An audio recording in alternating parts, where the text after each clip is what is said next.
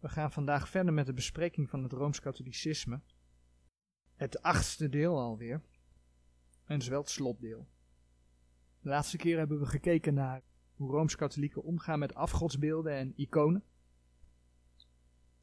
Want ik denk dat het goed is om te weten dat een Rooms-Katholiek eigenlijk het aanbidden van afgodsbeelden afwijst. En toen hebben we de vraag gesteld, ja, waarom knielen ze dan wel voor beelden? Waarom bidden ze dan wel tot iconen? En bidden ze tot beelden? Nou, zij leren dus dat als je een beeld aanbidt, dat je niet het beeld aanbidt, maar degene die daarachter zit. En nou gebruik ik het woord aanbidden. Dat woord zullen ze dan niet gebruiken, maar dan zeggen ze vereren. Je vereert dan degene waar dat beeld voor staat. Nou, wij hebben gezien dat de Heer zegt dat mensen, engelen, niet aanbeden moeten worden, dat alleen de Heere God aanbeden moet worden. Maar wat als het dus alleen om die verering gaat en niet om aanbidding? Nou, toen hebben we ook gezien dat, dat de Heere God zegt dat je geen beeld moet maken om er vervolgens voor te knielen. En alleen dat zegt eigenlijk al genoeg. En vervolgens dat je dat beeld niet moet dienen. Ook kom je in Gods woord een vind ik persoonlijk op dat vlak dus een mooi voorbeeld tegen, dat Israël een beeld maakte en vervolgens zei, ze gingen dat aanbidden en vervolgens zei, nou, aanbidden we de Heeren mee. Nou, we weten, hè, dat gouden kalf, hoe de Heeren dat helemaal niet als aanbidding van hem aanvaarde, maar hoe dat veroordeeld werd en hoe het volk daarvoor ook gestraft werd. Dus het is gewoon pure afgoderij. Nou, we hebben in deze serie gezien dat het grootste deel van de rooms-katholieke leer ingaat tegen datgene wat de Heer in zijn woord in de Bijbel zegt. We hebben gezien hoe Rome met Gods woorden omgaat en daar haar eigen betekenis aan geeft, door teksten uit de context te citeren, bijvoorbeeld. Maar dat is niet de enige reden waarom de Roomse leer zo haak staat op Gods woorden. Reeds in een van de eerste delen van deze serie over het Rooms-Katholicisme kwamen we tegen dat als je door die catechismus van de katholieke kerk heen gaat, dat er allemaal die verwijzingen in staan. En dat als je dus in drie van die alinea's tien verwijzingen had, dat er slechts twee verwezen naar de Bijbel. En andere verwijzingen verwezen dan bijvoorbeeld naar het Latijnse wetboek van de Rooms-Katholieke Kerk of naar andere bronnen die al dan niet vertaald waren uit het Latijn, maar niet de Bijbel. En dat gaat eigenlijk zo die hele catechismus van de katholieke kerk door. Dus de basis van de Rooms-Katholieke Kerk is niet Gods woord. Wanneer je de catechismus van de Katholieke Kerk gaat lezen, kom je dat ook tegen. En zo staat er bijvoorbeeld in alinea 1114, en die heb ik hier op de dia gezet, het volgende geschreven. Het is naar aanleiding van de sacramenten. En in die beschrijving vind je dan in alinea 1114, ik citeer, instemmend met de leer van de Heilige Schrift, de overlevering van de apostelen en met de eenstemmige opvatting van de kerkvaders. Beleiden wij dat de sacramenten van de nieuwe wet ingesteld werden door onze Heer Jezus Christus. Een klein citaat, maar je ziet hier dat men bijvoorbeeld de opvattingen van de kerkvaders als basis ja, gebruikt. Nou, dat is één van de dingen. In het verleden heb ik met iemand die wortels in de Rooms-Katholieke Kerk heeft geschreven. En in die ja, correspondentie, zeg maar, hadden we het onder andere over de vraag of Maria na de Heer Jezus nog andere kinderen zou hebben gehad. Nou, de Bijbel laat zien van wel. Nou, Rome beweert dus, daar hebben we het over gehad, dat Maria de eeuwige maagd is. Dat ze dus ja, nooit andere kinderen gehad heeft. Die persoon, die legde een aantal dingen, waar we dus in die discussie over hadden, legde hij neer bij een Rooms-Katholiek priester. Nou, en daar heeft hij een reactie van gehad. En een klein stukje uit die reactie, wat hij te horen kreeg, luidde als volgt. En ik citeer uit die correspondentie. De blijvende maagdelijkheid van Maria, drie dogma's, is geopenbaard aan de kerk en hoeft niet per se in de Bijbel te staan, die men pas vanaf 400 in de christelijke gemeente volledig is gaan lezen, en dan nog alleen maar geestelijke elite. De waarheid berust op de zekerheid dat zij de moeder van God is en met name het Oude Testament kan leren wat dat een heiligheid vraagt en dat zulk een geheiligd mens naar God niet meer gewone en zondige mensen zal baren. Maar dat vraagt een kerkelijk lezen van het Oude Testament en niet een sola scripturis lezen. Het gaat niet in de eerste instantie om al deze argumenten vanuit een sola scriptura oogpunt, maar om de bron van onze kennis over de openbaring. Dat is niet de Bijbel, maar de kerk geleid door de Heilige Geest, die in de traditie waarbinnen de Bijbel zijn weerslag vindt. Einde citaat. Je ziet hier onder andere staan, je ziet, je hebt net gehoord, dat die priester zegt dat vanaf 400 na Christus de Bijbel gelezen zou gaan worden. En dan alleen door de elite. Nou, dat is dus puur een rooms-katholiek standpunt. Want wij hebben onder andere toen we stilstonden bij het feit dat de Bijbeltekst van de eerste christenen in onze Bijbel bewaard is gebleven, gezien dat dat verder teruggaat. Gods woord was al heel vroeg in omloop. Maar daar gaan we nu niet verder op in. Het antwoord van die priester illustreert verder dat de Rooms-Katholieke Kerk het gezag van Gods woord niet erkent. De Bijbel is volgens Rome niet zozeer ja, Gods woord, maar zou onderdeel zijn van de traditie. En die traditie wordt dus bepaald door de kerk onder leiding van de Heilige Geest. Nou, je voelt al, dat is binnen charismatische kringen ook. Ze laten het woord los. En de Heilige Geest leidt ons wel. En als je dan geen toetsstenen hebt op basis van Gods woord, kun je overal uitkomen. Daarom zou je de Bijbel ook kerkelijk moeten lezen. Maar dat betekent dan dus dat de kerk de uitleg bepaalt. Ja, en dan krijg je te maken met visies. Dan krijg je te maken met, ja, hoe leest de kerk de Bijbel? Hoe leest de huidige paus de Bijbel? Nou, en we hebben diverse voorbeelden gezien in de serie, ja, dat er niet veel van de Bijbel overblijft. Ze willen dat je de Bijbel kerkelijk leest. Waarom? Omdat je in de Bijbel geen moeder gods tegenkomt. Omdat je in de Bijbel geen middelares tegenkomt. De Bijbel spreekt over één middelaar en dat is Jezus Christus. Omdat je geen eeuwige maag tegenkomt. Omdat je geen biechten tegenkomt. Omdat je geen heilige vader op aarde tegenkomt als plaatsvervanging van Jezus Christus. En ja, zo kun je even doorgaan. Nou noemt Rome Petrus de eerste paus. Nou, Petrus was niet de eerste paus, dat is door Rome zo genoemd. Maar laten we Rome confronteren met de woorden van de apostel Petrus, die volgens hen dus de eerste paus zou zijn. In 2 Petrus 1, vers 19 en 20. In 2 Petrus 1, vers 19 en 20 lezen we het volgende. En wij hebben het profetische woord dat zeer vast is. En gij doet wel dat gij daarop acht hebt, als op een licht schijnende in een duistere plaats, totdat de dag aanlichte en de morgenster opga in uw harten. Dit eerst wetende dat geen profetie der schrift is van eigen uitlegging. En het woord van God is zeer vast. En niet van eigen uitlegging. Weet je wat daaruit blijkt? Daaruit blijkt dat eigen visies er niet toe doen. Want het gaat er niet om wat de Rooms-Katholieke Kerk ervan vindt. Het gaat er niet om wat de paus ervan vindt. Het gaat er niet om wat jij ervan vindt. Het gaat er niet om wat ik ervan vind. Het gaat erom wat Gods woord zegt. En ja, het is waar. Als je onder Bijbelgelovigen gaat kijken, onder Bijbelgelovige predikers, dan zie je dat die onderling ook kleine verschillen hebben. Nou, hoe komt dat? Omdat wij mensen, ook de predikers, Gods woord lezen en wij zijn veilbaar. Maar als Bijbelgelovigen zijn we het er wel over eens dat we het antwoord in de schrift moeten vinden. Dat we schrift met schrift moeten vergelijken.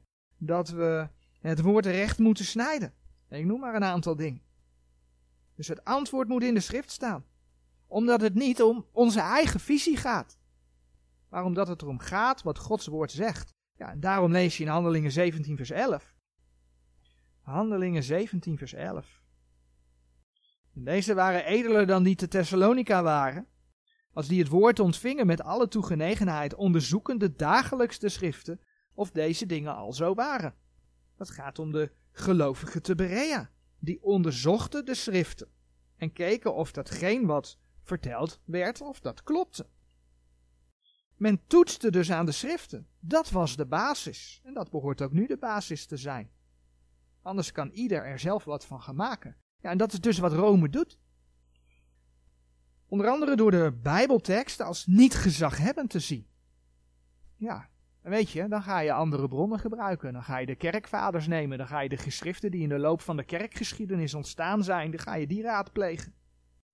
En daarmee plaatst Rome zichzelf boven Gods woord. En wat ze hebben gemaakt is een kerkelijk instituut dat macht, want daar gaat het dan om, dat macht heeft over de mens. En dat zijn macht misbruikt. denk aan seksuele misbruik in de Rooms-Katholieke Kerk. Geen wonder aangezien zij het celibaat in de kerk hebben. Denk aan alle bijbelgetrouwe gelovigen die door de geschiedenis heen, door de Rooms-Katholieke Kerk, vervolgd zijn, die de dood gevonden hebben. Omdat zij waarschuwden tegen de Roomse leer. Dat is een resultaat van een kerk ja, die op de stoel van God is gaan zitten. Ja, maar, zeggen mensen dan, de Bijbel is ook door mensen geschreven. Maar de Heer maakt duidelijk in zijn woord dat het niet om woorden van mensen gaat, maar om zijn woorden. Hij heeft zijn woorden aan bijvoorbeeld de apostelen geopenbaard. In 1 Thessalonicense 2 vers 13, daar lezen we het volgende. 1 Thessalonicense 2 vers 13. Daarom danken wij ook God zonder ophouden dat als gij het woord der prediking Gods van ons ontvangen hebt, gij het aangenomen hebt niet als der mensenwoord, maar gelijk het waarlijk is als Gods woord, dat ook werkt in u die gelooft. Als gij het woord der prediking Gods van ons ontvangen hebt, gij het aangenomen hebt niet als der mensenwoord, maar gelijk het waarlijk is als Gods woord, dat ook werkt in u die gelooft. Nou, daar kun je ook bijvoorbeeld 2 Petrus 1 vers 21 bij opzoeken. Het gaat dus om Gods woorden die de apostelen aan ons gegeven hebben. Ja, en als je dan de schrift gaat lezen en de schrift bewaart, dan zie je in 1 Korinthe 4 vers 9 dat er over laatste apostelen gesproken wordt. Dus er zijn geen apostelen meer. Mensen die leiding geven binnen een gemeente, binnen een kerk, horen zich te baseren op Gods woord. In Titus 1 vers 9. Titus 1 vers 9. Daar lezen we over de ouderlingen. Dat een van de eisen is die vasthoudt aan het getrouwe woord dat naar de leer is, opdat hij machtig zij beide om te vermanen door de gezonde leer en om de tegensprekers te wederleggen.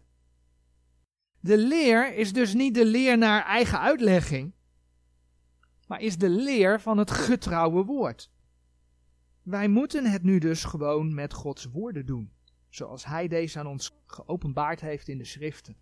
En daarom behoren de schriften Gods woorden je toetsteen te zijn. En niet wat mensen zeggen, niet wat een kerk zegt, niet wat een paus zegt of gezegd heeft.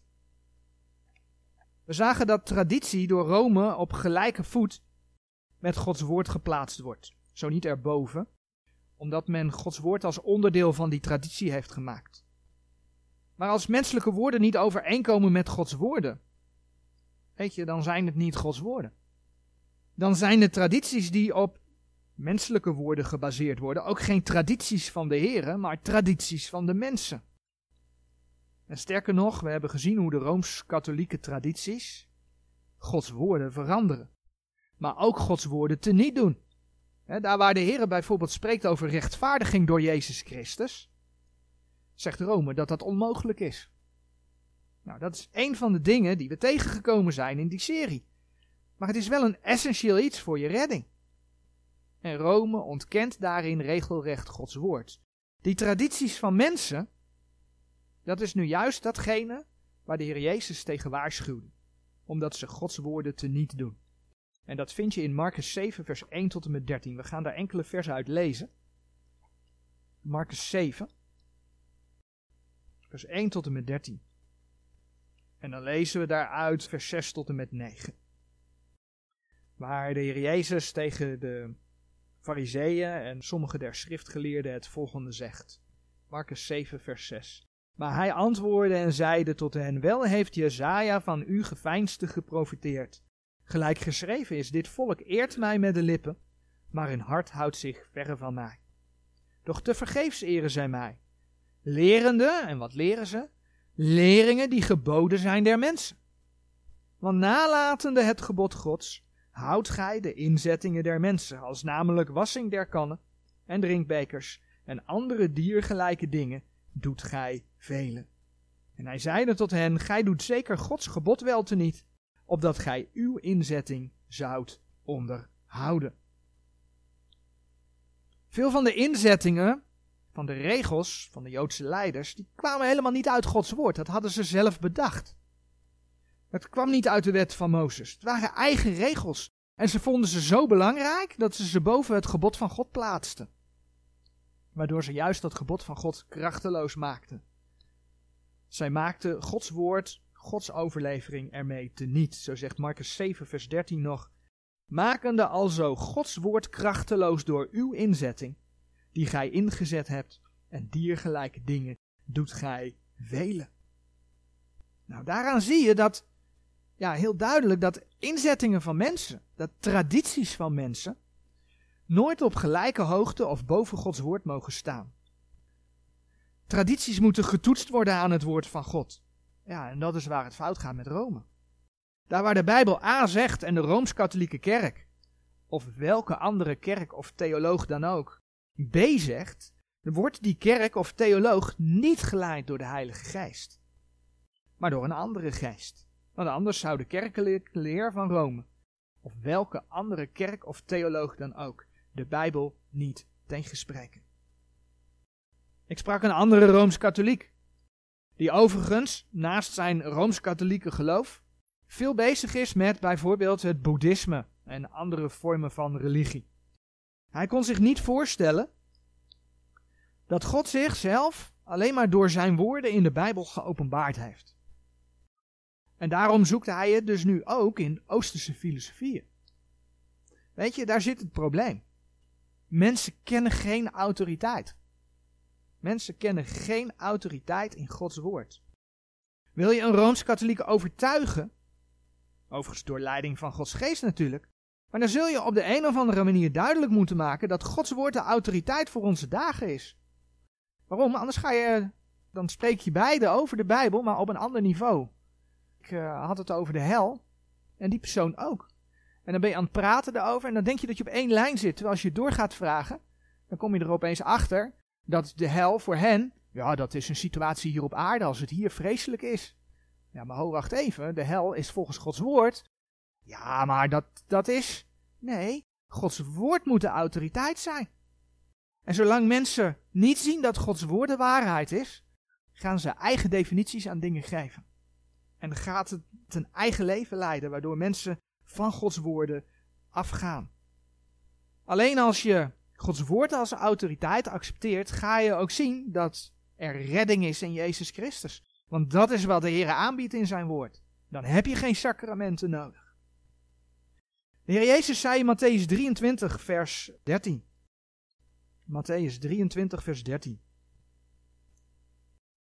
Tegen de toenmalige schriftgeleerden. Maar wee u, gij schriftgeleerden en fariseeën, gij geveinsden, want gij sluit het koninkrijk der hemelen voor de mensen overmits gij daar niet ingaat. En degene die ingaan zouden, niet laat ingaan. En dat is exact wat de Rooms-Katholieke Kerk ook in deze gemeentetijd doet. Ik las een mooi stukje in een getuigenis van een baptistenzendeling. En ik citeer daar enkele regels uit. Neem Christus weg en wat hebben we over dan droge formaliteiten en ceremonieën die de zonde nooit hebben weggenomen en nooit kunnen wegnemen. Christus zegt, ik ben de weg, en de waarheid en het leven. Niemand komt tot de Vader dan door mij. Dit betekent dat als u Maria, goede werken of een ander schepsel in de plaats van Christus stelt, u niet tot de Vader kunt komen. Einde citaat. En zo is het. Rome verwerpt het eenmalige offer van de Heer Jezus dat de mens rechtvaardigt voor God en geeft daar de sacramenten voor in de plaats.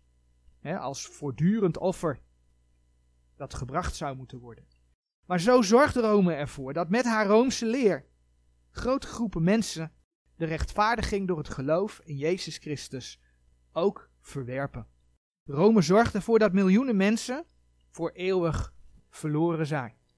En daarom moeten Rooms-Katholieken het evangelie der genade Gods uitgelegd krijgen. Amen.